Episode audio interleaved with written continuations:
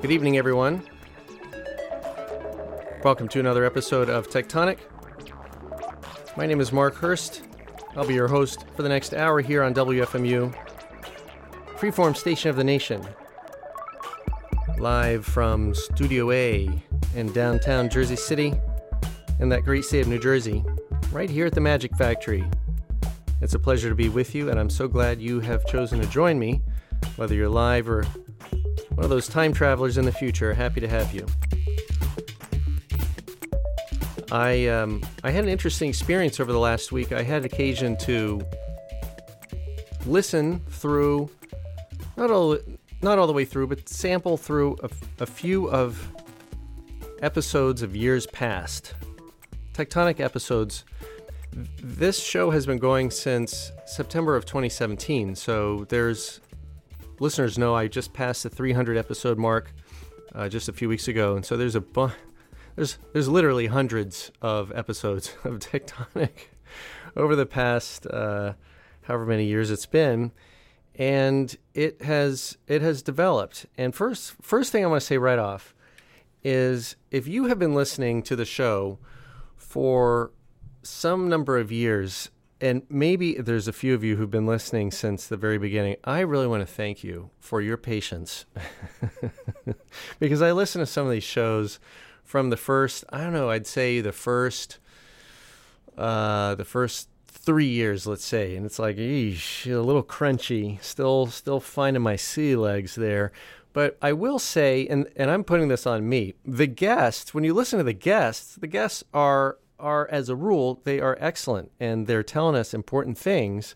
I was just still trying to figure out how to run the show, which, by the way, I'm still trying to figure out, but I think I've got it a little more in hand than I did uh, a few years ago. So thank you to the listen, longtime listeners for, for sticking with me, for your patience, your forbearance.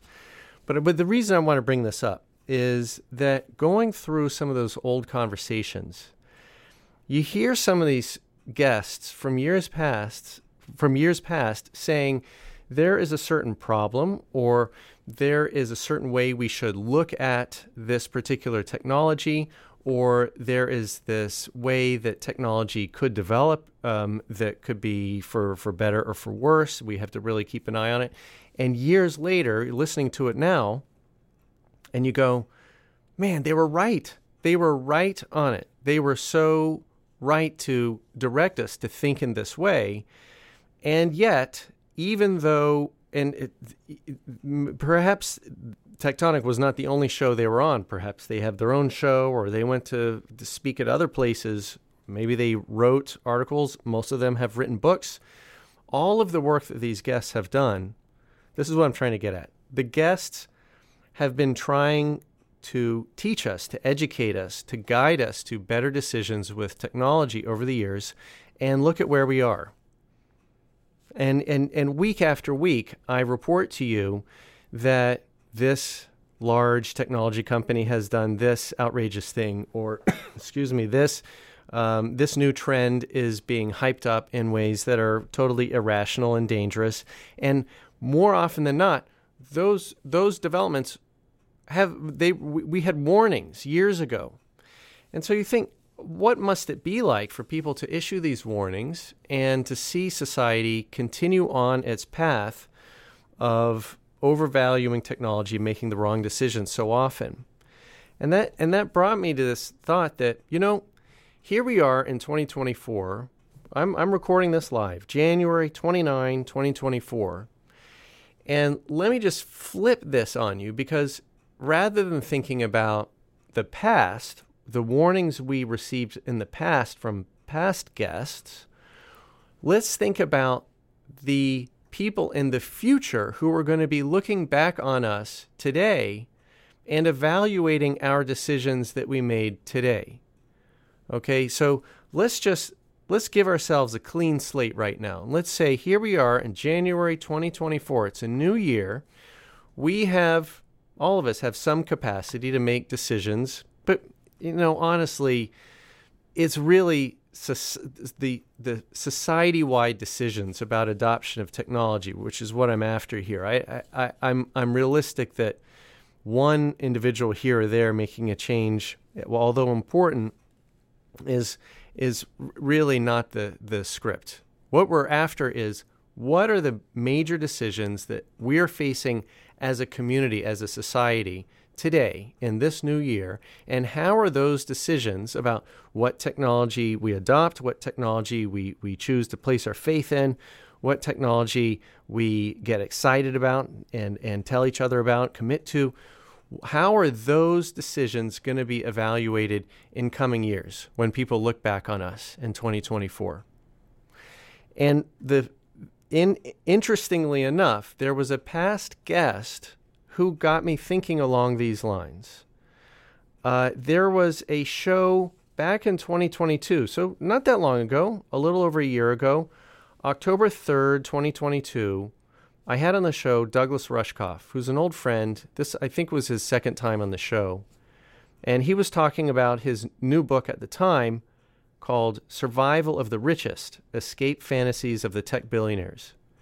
And I just want to play for you two minutes of that interview. Actually, it's, it's the opening two minutes, uh, as it happens, of that conversation with Douglas because he said something and Douglas is so he's he's often very thought provoking and, uh, and, and, and makes you think about things in a new way. I really like and respect Douglas. He started with something that is that got me thinking about our decisions, our choices that we're making today. If we think about it from the perse- perspective of people in the future. So I'm going to play this again. This is Douglas Rushkoff, just a couple of minutes long from the October 3rd, 2022 Techtonic. Here's what he said you know we are we're all embedded in an environment where it's very difficult to live as we might want to so i was walking with a friend last night and he was a little bit upset about how you know the founding fathers are all getting you know taken out of history because of their um, you know complicity or participation in slavery. And i said you know the interesting thing about it to me is, you know, when they look back on us right now, let's say they look at Douglas Rushkoff, this kind of Marxist anarcho syndicalist media theorist, who nonetheless is using a Macintosh computer. And we know from his articles on Medium that he was fully aware that there was slave labor uh, involved in the getting the resources for it. And he threw out his old, his Mac, you know, Pro 100 to get the Mac Pro 200 he know that went in a toxic waste dump where little South American children are picking over it. So isn't he and he bought at at Costco. We're taking his name off the good guys list too. I mean, aren't we participating in systems of, of slavery and abuse and pollution and climate? Yes.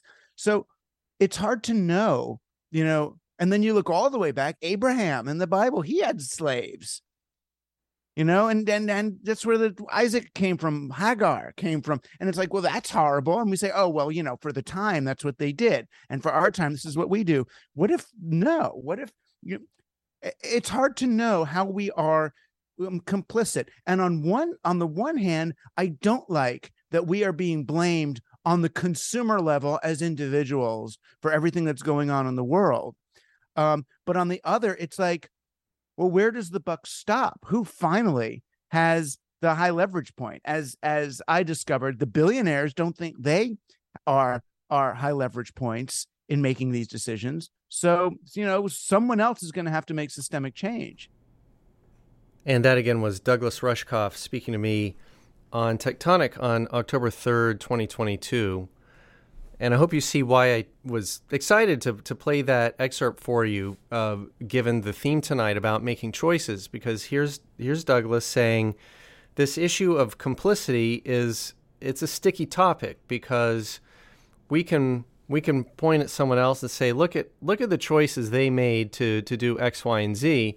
When in future generations they may say, look at Douglas or or look at Mark using a Mac laptop full of conflict minerals that in, in some place in the supply chain uh, forced labor, whether in Africa somewhere or we've we've heard about Apple suppliers um, in China who may or may not be using forced labor. I did a show on that um, with Amelia Pang a couple of years ago. anyway, the choices we make today are very likely to be judged harshly by future generations. And so you so you can think, well, you know, what are we supposed to do with technology? What are the choices we're supposed to make with technology? Are we supposed to turn it all off and, and go live in a cave? Well, that's that's not very realistic. That's difficult to to live in the modern world and have a, a, a job and, and so on, uh, healthcare and, and to be a part of society if you're gonna if you're gonna try not to be complicit in anything at all. On the other hand, we do have agency, and to my point before, we're part of a society that is making large changes, large decisions, large choices about technology right now in 2024 that's going to set us on a new path. And so this is all to say there are no easy answers. I don't see this as a Manichaean, you know, good versus bad. Uh, but I think it's it's worth uh, it's worth working on our powers of discernment to look at the available choices we have and to think, is this the path we want to be on?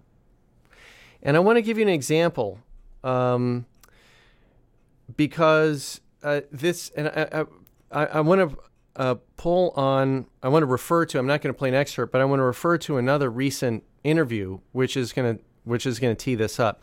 Back on December 11, uh, last month, December 11, 2023, I spoke with Guillaume Pitron, who is a French journalist who wrote a book called The Dark Cloud, which was um, talking about the environmental impact of digital technology. And this, I think, is going to be a series of choices that will be likely judged fairly harshly by future generations when they look back and say, "You did what? You choose? You chose what? you chose what now?" Uh, because, as I said, and by the way, all of these links are on the playlist. If you go to wfmu.org, click playlists and comments, you can see I've I've put these links here, and there's a link to the show with Guillaume Pitron that has, I don't know, 10 or 12 links to articles. So you can go deep. I've put the resources out there. You can do the research, you can do the reading, um, and you can see what you think. But I just want to give you a, uh, a couple of little factoids that I got from two of the sources that I linked on that playlist. Um, one, and again, I'm just reading reading uh, the excerpt from reading the quote from the story, which you can see on the playlist. Quote: A 20, co- excuse me, talking about ChatGPT, this, this OpenAI chatbot that everyone's using now. Quote, a 20 question conversation with ChatGPT equates to half a liter of water use, about the size of a water bottle. Okay, so think what they're saying is when you go to ChatGPT and you type in, you start typing questions. Uh, can you write me a limerick? Um, what did you think about The Great Gatsby? Um, how do you build a house with cinder blocks in Arizona or whatever weird question you want to ask. You ask 20 of those questions, and the energy usage, the energy and water usage, really starts to add up. The water being important uh, because you're, you're cooling, the water needs to cool the computers at the data center, wherever it is in the cloud, that OpenAI is using in order to draw on these massive resources, computational resources, to extrude out this this string of text, which may or may not be accurate. But look, you know, you, here's your limerick, and this is what you wanted. So we spent all of this energy and all this water in order to deliver you this. So 20 conversation, 20 question conversation with ChatGPT is a bottle of water. Uh, which you may think, well, that's yeah, that's not much, just a bottle of water. You know, you know the. I, I'm not going to get into the get into the whole rabbit hole right now, but again, read read the resources on that Guillaume Pitron playlist because you'll see that there are some places in the U.S. that are starting to go dry because the data center, the big tech data centers, are starting to suck down all of the clean water, the clean drinking water clean water that could be used for drinking, cooking, bathing, and so on. No, we're using it to, to cool computers so that people can ask ChatGPT to write them a limerick. Okay, here's the other one. Creating, this is about image creation. And image creation is also very energy and resource intensive. this is where people say, draw me a picture of, I don't know, an elephant on a beach. And it goes and it, you know, it, it looks at all of the images in its database and mashes them up like one giant Play Doh extruder and just pushes it out. There's your elephant on a beach. And this is what the, this source was a Gizmodo article. Quote, creating images with ChatGPT's DALL-E and another generator called Midjourney may produce more carbon than driving four miles. Okay, so take your car, your SUV, your whatever, and drive two miles to the store and all the way home. The carbon that got spat out of the exhaust pipe is maybe, as Gizmodo is saying, roughly equivalent to the amount of carbon that gets pumped into the air because of the energy usage it took to draw that elephant on a beach. And again, you could say, what's a bottle of water? What's driving four miles? You know, I drink a bottle of water every day. I drink, I, I drive four miles, uh, much more than four miles on my daily commute. That's not the point. My point is not to to cast aspersions on your on your daily habits. Just say, look at this horrible water bottle. No, no, no. I want you to think about the massive amount of usage that these chatbots and generative AI uh, systems are, are, are getting every single day. Millions of people are using these things. They're, we, we can't even imagine how many conversations, how many questions ChatGPT is serving up every day, and the water gets sucked down. And, and the amount of energy usage that people use to generate images every day, and the carbon gets put in the air. And so we have an issue here. There's a couple of issues. Well, there's so many issues, but let me just list two of the issues. This, this choice that we are making, to bring it back to choices, the choice that we are making as a society to develop and deploy and get excited about these generative AI systems. AI, oh my goodness, everything is AI. My toaster has AI, people say. My vacuum has AI. I mean, what's next? I want to I want a paperclip with AI. Well, paperclip is a bad example. I want a I want a paper towel with AI inside. What is not claiming to have AI inside these days?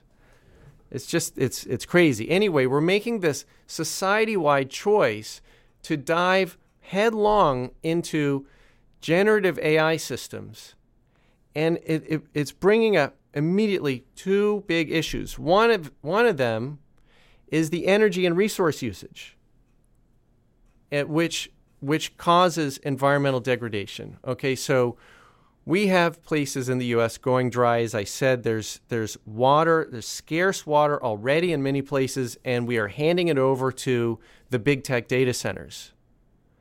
We're pumping more and more carbon into the atmosphere, speeding up climate change, and making uh, mitigation uh, efforts much harder uh, because of the energy usage of these systems. That's one. Uh, and so the the energy that goes in um, is causing an environmental issue that is is going to grow worse over the years. Um, let me move on to let me move on to what Sam Altman said, because Sam Altman is going to refer to the second major issue. Um, Sam Altman, of course, is CEO of OpenAI, which is the company behind ChatGPT and DALL-E, and is known to be the leader. And the issue that Sam Altman is finally having to contend with is the second major issue, apart from the environmental destruction I was talking about before. The second issue is we don't have enough energy available to meet the demands of these data centers. These data centers, as we talked about with Guillaume Pitron, are, are being installed at an exponential rate. Their energy usage, usage is going up at an exponential rate.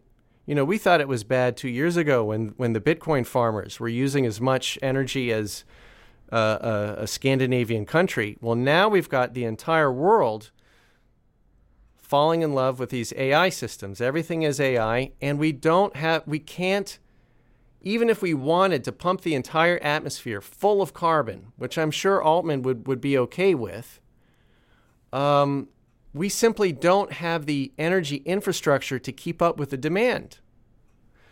So here, those are the those are the twin issues that I wanted to bring up to you. This choice to to go headlong into AI has brought up the possible environmental destruction due to energy and, and water usage, and two, the the amount of energy that we are taxing the grid with, the, the needs of these AI systems are taxing the energy grid past its capacity. So, what do you do with this problem? And Sam Altman took this question at Davos. He was at the World Economic Forum. This is the place this is a guy named Klaus Schwab runs this fancy conference where uh, CEOs and heads of state from all over the world convene in January um, in in Davos, Switzerland, every year, and they have they have uh, conference panels where people talk about whatever the, the new hype uh, trends are, and then there are backroom discussions where people are, are making very, very important decisions that we're not privy to. So at one of the public conversations, Sam Altman, you know, everybody wanted to uh, talk with Sam Altman and give him lots of press because he's OpenAI is the flavor of the month right now. And someone asked him uh, what he thought about the rising energy demands of AI, which chat of which ChatGPT is is quite a bit. And so I want to read you I want to read you. There's this great Reuters story from January 16 that with the headline, excuse me, with the headline OpenAI CEO Altman says at Davos, future AI depends on fill in the blank. I'm going to tell you in a second. I'm going to that's going to be the punchline. So future AI depends on what does it depend on, Sam? Um, so OpenAI CEO Sam Altman on Tuesday said, fill in the blank. I'll tell you is necessary for future artificial intelligence. Speaking at a Bloomberg event on the sidelines of the World Economic Forum, Altman said the silver lining, let me just tell you what he said, okay? So the problem is environmental destruction and there's not enough energy. And what Sam Altman said is I'm going to give you a direct quote what he said at this Bloomberg event. Sam Altman said, "Here's how we're here's how we're here's how we're going to make it into the future with AI. Quote, there's no way to get there without a breakthrough. Without a breakthrough? What kind of breakthrough? Altman continues, it motivates us to go invest more in fusion. Say what now? Fusion? what kind of fusion? Sam Altman is saying, we don't have enough energy to meet the demands of my platform and so rather than thinking about ways to m- manage the growth of my platform so that it doesn't eat the energy grid, instead, he says, there's no way to get there unless we have a breakthrough. And I'm hoping for a breakthrough in nuclear fusion. Sam Altman is saying we're going to need to develop a kind of energy that has never been launched at a large scale ever, even though people have been talking about nuclear fusion for years and years and promising it's just around the corner and never actually delivering it.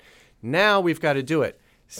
So basically, Altman is saying we'd better, we as a society, had better choose to develop nuclear fusion so that my platform can have enough energy to gobble down, or else I don't know what's going to happen. Wow. So that's the choice. When looking at the problem of environment and, and, and energy grid, what we say is let's develop more. Let's develop more energy and let's hope that we can have a breakthrough using a, an energy source that we have never been able to make work before. Because any other choice available to us, like a more reasonable growth path, or God forbid we actually stop growing for a minute so that everybody can catch up, or we think about why we're doing this. No, no, no. Our choice is to invest in nuclear fusion. It's just amazing. It's amazing the thought process of some of these leaders. And uh, as Douglas Rushkoff alluded to in his in his excerpt, the billionaires are not taking responsibility for these problems, even though they're the ones who are at the helm as these problems are being created in their companies and platforms. No. Douglas's book that I talked about before, uh, Survival of the Richest, talks about how the a set of billionaires asked him at a small conference uh, where they should build their doomsday bunkers. That was what they wanted his guidance on, not on how to create a more just economy or how to mitigate climate change or how to build schools, hospitals, and roads. No, no, no. It's where should we build our doomsday bunkers so that we can ride out the apocalypse that our companies helped fuel. That was their choice. And similarly, Sam Altman is saying, my choice is not to slow down at all. My choice is to accelerate the growth, growth at any cost of OpenAI, and I want the rest of you, the rest of society, to develop nuclear fusion. And thanks in advance. The arrogance is the arrogance and the cluelessness is um, is just it's it's breathtaking, really. And this is the one, this is the person that everybody at Davos wanted to talk to, interview, hype up. Uh, boy, it's the leaders of today, friends. But I want to give you, uh, I want to, I want to change gears here. I want to give you a different, uh, a a different. Actually, you know what I want to do? I want to take a um, a palate cleanser break, which um, will will segue into the next section, which is uh, going to be a little bit uh, better news than than what this has been. This, um, I'm going to play you a couple of minutes of a comedy routine by Sam Morrill, who's a New York based uh, comedian, um, up and coming guy who's, who's doing real well. And it's um, uh, thanks to my friend DJ Irwin Chusid for pointing this out to me. Uh, Sam Morrill, during his uh, comedy routine, says something very amusing about social media. First, he, he's going to talk about TikTok and uh, I guess we could say our choices when we choose to use our time on TikTok. And then he's going to say something about a choice that Mark Zuckerberg made around Facebook. So, two choices. One choice is from the users, and one choice from a tech billionaire. So, here's Sam Morrill. And again, thanks to Irwin Chusid for this. It's good you came out. You know, it's good to stay off the social media. It's poison. I mean, I'm on it, but it's not good. And, uh, TikTok is is crack. That stuff. It's not good for you. You know the feeling when you put down a book and you're like, ah. Whenever I get off TikTok, it's the exact opposite feeling. I, I'm on there for 20 minutes. I get off and I'm like, what just happened? That wasn't good. And they get this algorithm that's for you, so it hooks you. It's whatever you like, it keeps you on. Apparently, what I like is uh, men eating sandwiches. That's that's what I like. They just keep, usually in a car of some sort. They often rate the sandwich. I get a lot of dudes just in a car, like, we're gonna see if Wendy's fast food is overrated or underrated. Then you just watch.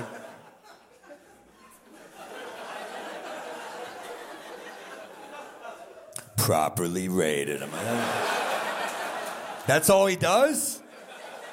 19 million views? I'm working pretty hard on my act over here. Who's watching this?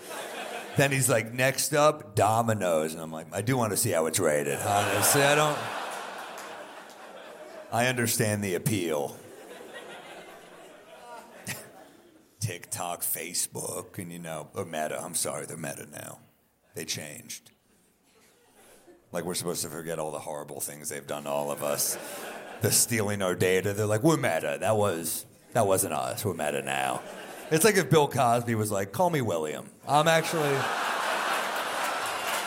Yeah, you can. You can trust me. It's William. And that again was Sam Morrill talking about uh, TikTok and then Facebook. So he's chosen to spend some time on on uh, TikTok, men eating sandwiches, uh, and then and then uh, Facebook, you know, Zuckerberg looks at all of the problems that Facebook has caused and enabled and been complicit in over the years. And he goes, "Yeah, let's let's change the name of the company. No one no one will uh, no one will notice that it's the same group." Um, so this is this is a segue to a better um, a a better set of news, I guess we could say, for technology, which is that there are some people pushing back. There are, are people saying, you know what, I don't want to watch men eating sandwiches on TikTok anymore. Um, I do know what happened at Meta, and I'm not forgetting. Uh, there are people who are gaining this awareness and, and who are making better choices. So this is the flip side of what Sam Altman was um, was was suggesting for us. There is a boarding school in Massachusetts. Its name is Buxton and they made a really interesting policy change not long ago when they banned smartphones, a total and complete ban on smartphones within the boarding school. And I guess they can do this because the students live on site as a boarding school, and so they don't have to police the backpacks coming in and out every single day. They can just say on property here at Buxton, no smartphones ever, the end. Now, the students do have digital devices for communication, for phones, and for texting, for phone calls and texting. And what they did is Buxton gave all the students light phones. And people uh, who've been listening to the show long enough will remember I interviewed Joe Hollier back in uh, December of 2019, who's the co founder of the light phone. We had a good, it was a live in studio conversation. And I have always been uh, impressed with the light phone. And I'm glad to see that it's still thriving. And so now there's this boarding school that has, um, contrary to people's prediction that you, you can't you can't take away smartphones from young people. They actually did it, and the kids, uh, far from freaking out, they're actually doing better now. And yes, there have been some complaints, uh, but as the uh, a, a, there's a Guardian piece from January 17 talking about what happened at Buxton, and the Guardian piece says most everyone agrees that the school is better off without the hell devices, by which they mean the iPhones and Android uh, surveillance devices. And yes, that includes students, you know, who agree that it's better off. There are fewer interruptions during class, more meaningful interactions around campus, and less time spent on screens. And they they talked to a, a, teacher and a student, and they're basically saying the same thing. Like it was it was a little strange, it was a little difficult, but I got used to it. And now looking back, I think this is a better way to live. They even talk about how there's a photography class where kids are actually using real cameras and learning how to take and develop photos now that they don't have cameras because the light phone doesn't have a camera on it. So there was a school that made a choice we are going to relate to technology better. And in future years, I think people are going to evaluate Buxton's decision a lot better than some other decisions that we see in society today.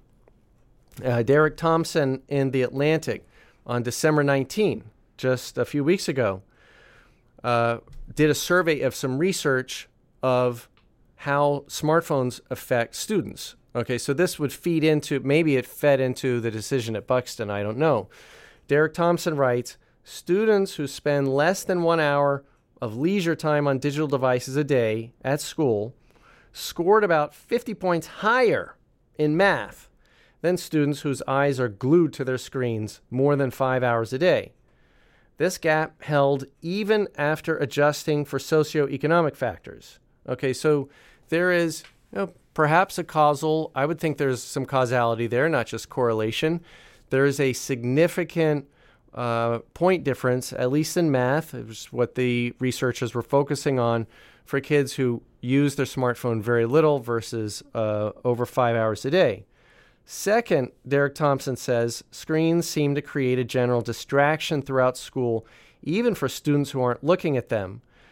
In some, students who spend more time staring at their phone do worse in school, they distract other students around them, and they feel worse about their life.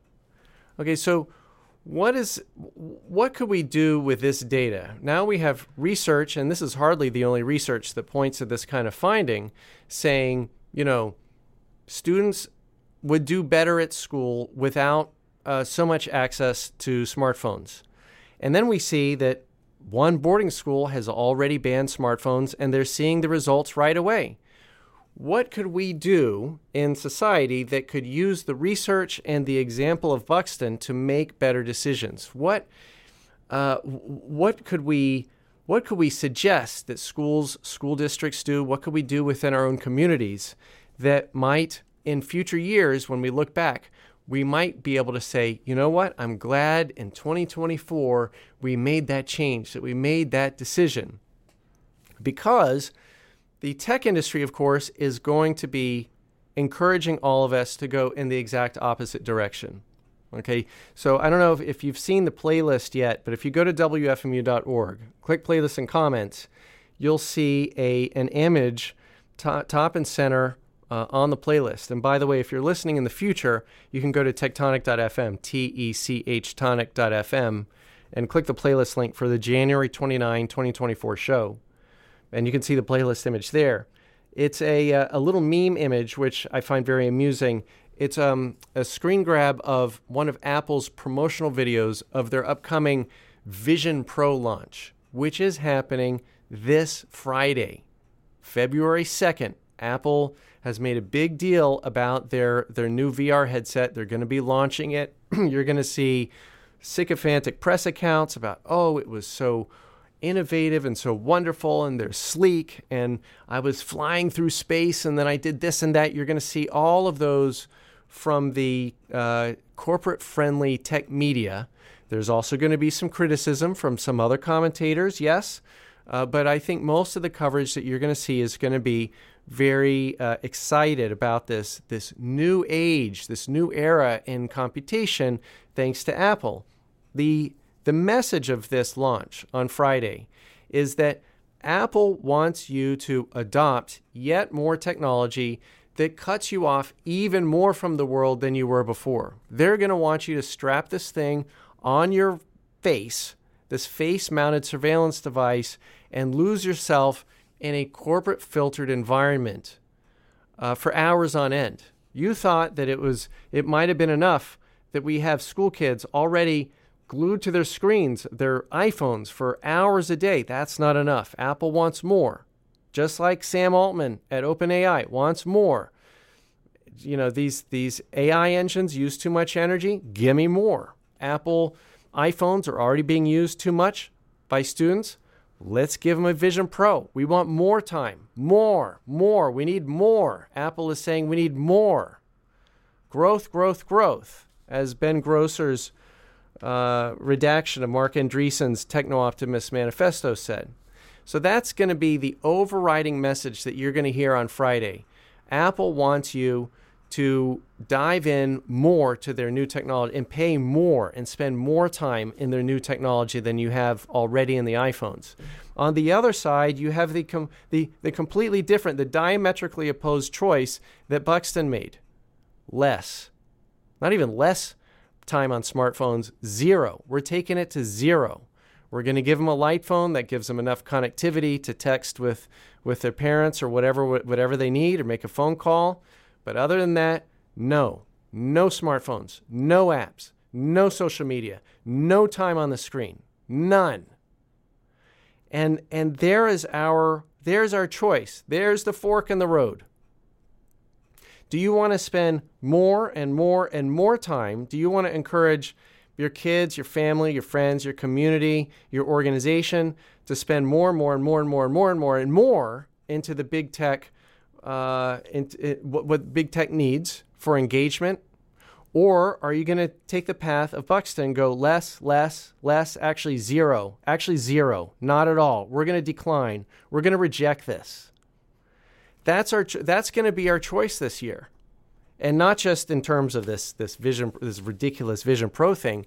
A, a lot of a lot of things uh, that are coming at us, much like you know, ChatGPT. Sam Altman says, "I want more. I want more energy, more energy, more water, more data centers. I want you to use it more." where are the people going to be that say, actually, we, we, we might be able to use it less? Maybe we want to take it to zero. Maybe there's something we could use Chat GPT for. Maybe it's not terrible, but maybe we use it less, less, less, less. Um, that's the that's the choice in front of us when we get to some of these new devices. All right, there's one last choice that choice type that I want to talk about. And this, I want to say thanks to uh, listener DJ Lorraine, who I think is on the comment board uh, this evening. Last fall, I think it was all the way back in November, DJ Lorraine sent me an email. There's a my email. If anybody wants to email me a story clip or whatever, my email is mark at wfmu.org. That's m a r k at wfmu.org. But if you go to the playlist, there's a little link you can uh, click to send me an email through the uh, FMU website. Either way, it gets to me. So, one way or another, DJ Lorraine sent me this email in November, and she said, I don't know if you've heard anything about this situation uh, with the British Post Office, but it seems like something you might want to cover on the show. And I thought, British Post Office, I haven't heard anything about this. Now, I apologize to my listeners in the UK, I'm sure you've heard plenty about this scandal. So I'm sorry that I'm a little bit late to the party. But I have done some reading on this, and I want to share it with listeners uh, because, again, it, it gets to the power and the importance of making the right choices when technology is involved. And this is one where it's more of an ethical choice. There is a right and wrong choice here. And it may be difficult to make the right choice, but the the lines are pretty pretty starkly drawn uh, around what how to how to work with technology and how to react to technology. Yeah, I'm, I'm talking in abstractions here. So let me tell you what happened. There's a company called Fujitsu. I'm sure you've you've heard of it. Uh, Fujitsu, they have made copiers and other office equipment. They write software, and it's like business, a bunch of business technology. And Fujitsu sold some software to the British Post Office that was uh, supposed to help the accounting for the branch post offices around the country. And it's just like, as far as I understand, it's like the U.S. Postal Service. We have branch offices all over the place here, and I'm sure there's some accounting system that, you know, here's how many people sent packages and bought stamps, and here's what our expenses were, and so on. So Fujitsu had accounting software being used by the British Post Office, and uh, for a for a, a number of years, and I mean for over ten years. So there's a there's a time range from 1999 to 2015. There was a problem with that software. The problem was that the software was faulty and it wasn't properly counting up the numbers of the income and expenses, you know, pretty basic thing that accounting software has to do. And the numbers that came off of that accounting software got rolled up into headquarters, and they're looking at the reports of these branch offices. And what do you know? The Fujitsu software is showing that there's money missing from all of these different branch offices of the British Post Office. And that can only mean one thing. If software is telling you that the numbers don't add up and there must be money, money missing, that must mean that there is a giant problem throughout the British Post Office where we have sub postmasters and postmistresses who are stealing it must be theft. It must be fraud. Hundreds of them all over the country. Can you believe it? There is an epidemic of postal employees stealing from their own branch offices.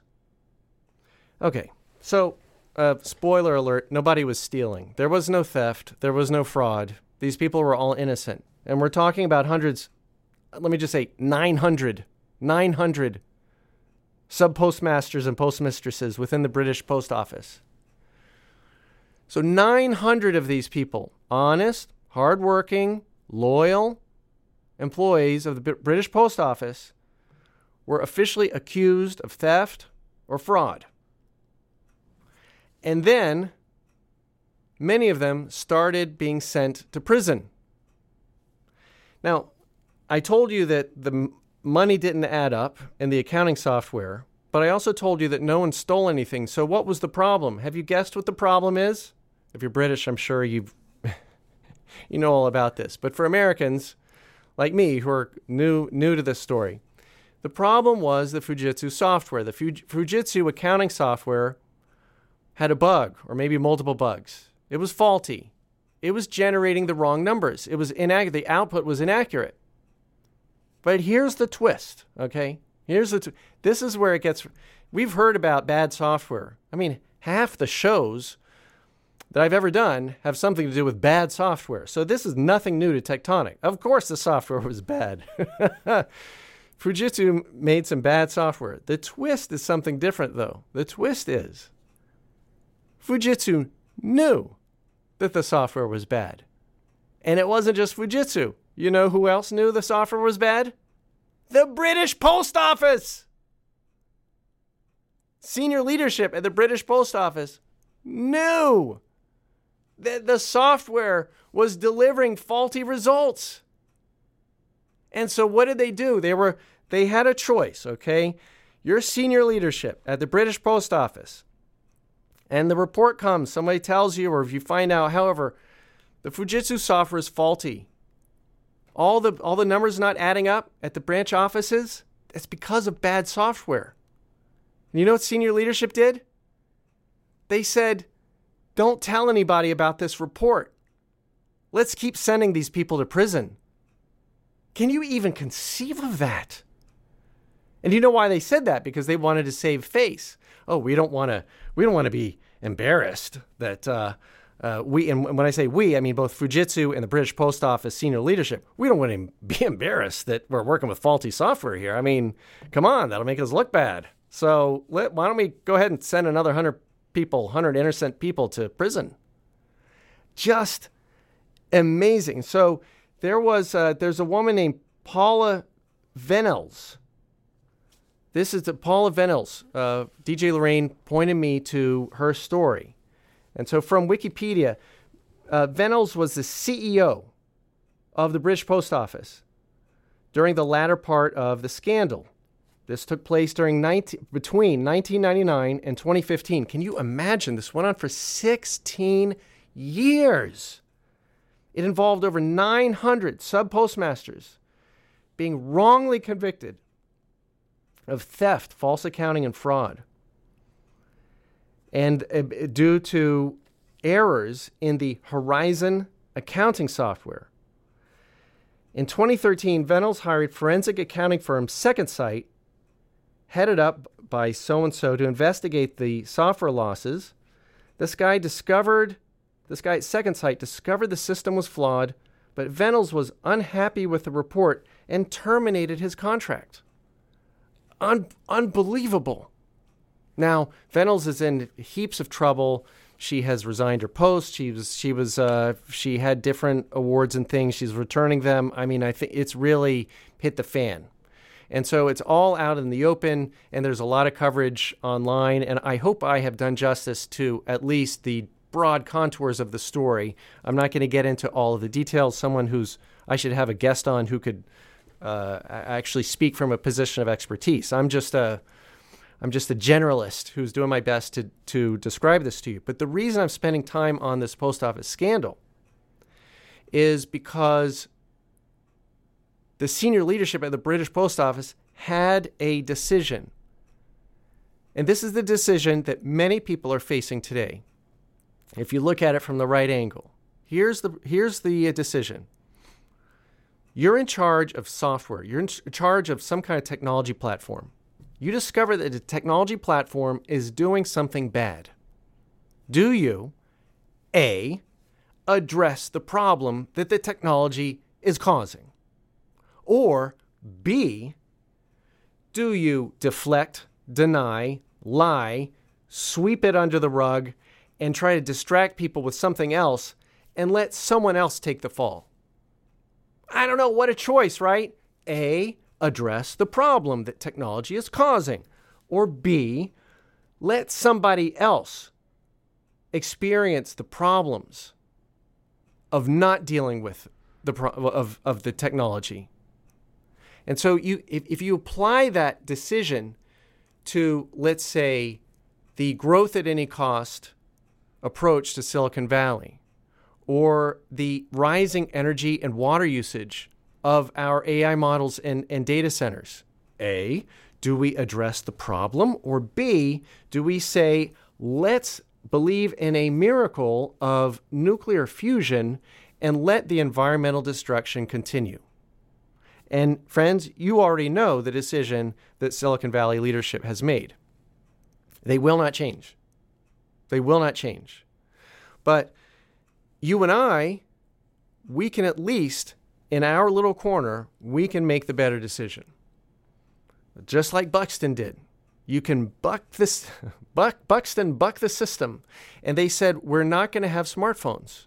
If there's a problem with technology, meaning kids are performing less well in school and they're and they're having all of these social and, and emotional issues, we're going to address that problem. We're going to take away the smartphones rather than saying, let's have more technology, more VR headsets, and more, and let someone else deal with the problem.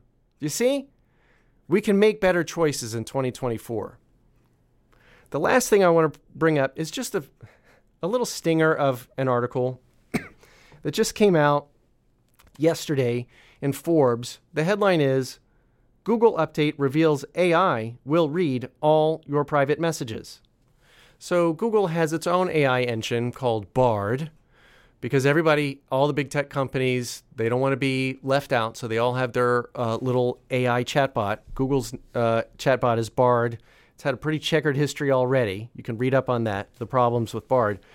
But now Google says, according to Forbes, quote, Bard will analyze the private content of messages, this is to say on your Android surveillance device, Google's AI uh, Bard chatbot is going to read your private messages to, quote, understand the context of your conversations, your tone, and your interests.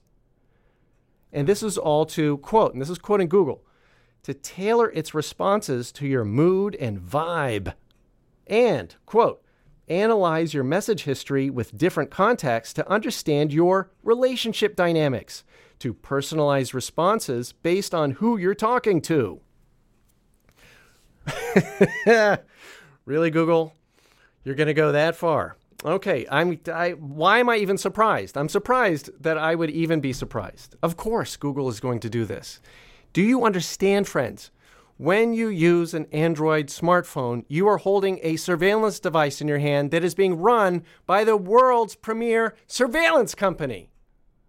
So, of course, they're going to put their new, shiny, toxic sludge factory called Bard to the task of reading your private messages so that it can train its AI in new, even more toxic ways.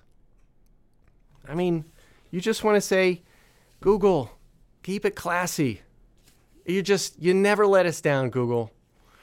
You just you, do they have a war room somewhere where they have a whiteboard which is like there's a there's a headline tops like just put the worst possible ideas that you can possibly conceive of and we're going to get to them as, as fast as we can and someone 18 months ago said what if we had an ai read people's quote unquote private messages you know to tailor the vibe someone says, you know, that's really awful. That is a really terrible idea. We're going to get right on that because we're Google. Uh, so, excuse me, it's about time for me to give you your homework because um, I'm just about out of time. I do first want to remind you that you are listening to the greatest radio station in the world, WFMU East Orange, WMFU Mount Hope in New York City and Rockland County at 91.9 FM, and online at WFMU.org. And until next time, friends, here's your homework. Here's what I want you to do avoid Apple, abandon Amazon, forget Facebook, and whatever you do, get off Google. And really, friends, get off Google. And I, th- I think you know why now. And I want you to stay tuned for the great Dave Mandl, to whom no one can hold a candle, who's going to be up with another great episode of It's Complicated. It's this prog rock show. And I want to play this uh, outro track that's by a listener. It's by a listener, Haley. um, who is a member of the band Hyperlink Dream Sync. Sorry, Hyperlink Dream Sync, S Y N C. And they've got a new track out called Unseen, which is partly inspired by some of the themes we uh, cover on Techtonic. So let's hit, let's hear Unseen as we go out, and I'll look forward to talking with you again next week. Have a good one, everybody.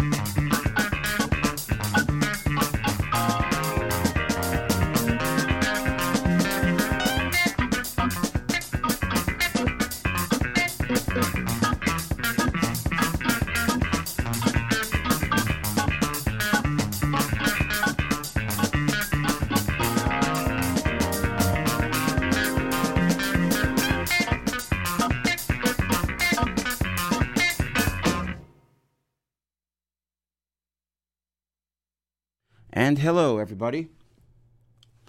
I'm back after a two week layoff, one week intentional, the other, one planned and one unplanned. And I'm very happy to be back, thrilled to be back, and really sorry to have missed two shows. It feels like an eternity, two weeks. It's like um, 14 weeks in dog years. But I'm really thrilled to be here tonight, always. And we're going to dive in now. I, I believe some uh, internal, deal, dealing with some internal business here, but I, I, I think there's some kind of problem with the uh, internet connection here. I have to investigate, but that gives me an opportunity to play a CD, a physical artifact here that requires no internet connection. It's, it's like one of two CDs I have with me, so let's hope that internet situation gets straightened out here. But anyway, you don't need to deal with all that stuff. I'm going to play a CD, but I'm going to say first that this is this show's called It's Complicated, and I'm your host Dave Mandl. I'm here usually Monday evenings from 7 to 8 p.m. It's an hour of prog and prog adjacent music, and always just delighted to play the tunes for you. I'm going to start with a track from this CD that just kind of surfaced in my apartment the other day. I'd kind of forgotten about it. It's a collection that was released in, I'm going to say, the late 80s. I'm desperately looking for a year here. I, I think late 80s. And it was released on the recommended records, well, the, the I think Swiss or the German division of the Recommended Records label. I've mentioned Recommended many times on this show. Excellent label founded by Chris Cutler, and home to home to a lot of the music I play on this show. This this was a, a collection again put out by I think the German branch of Recommended Records, and it's a compilation called "A Classic Guide to No Man's Land." No Man's Land being the the name, the sort of sub title company name of, of recommended Germany. A classic guide to no man's land. Really great stuff on this disc, including Dr. Nerve, Etron Fou, Skeleton Crew, Orthotonics, David Garland, Biota. I'm going to play something that's kind of unlikely, and it is a track by Guy Klucevsek, who is a is an accordion player, not not generally considered the most proggish of instruments, but how wrong you would be if you thought that. This is a pretty pretty proggy song in in uh, very complicated series of rhythms. Guy Klucevsek. This is uh, going to be a piece called Samba D Hiccup, again from the collection A Classic Guide to No Man's Land.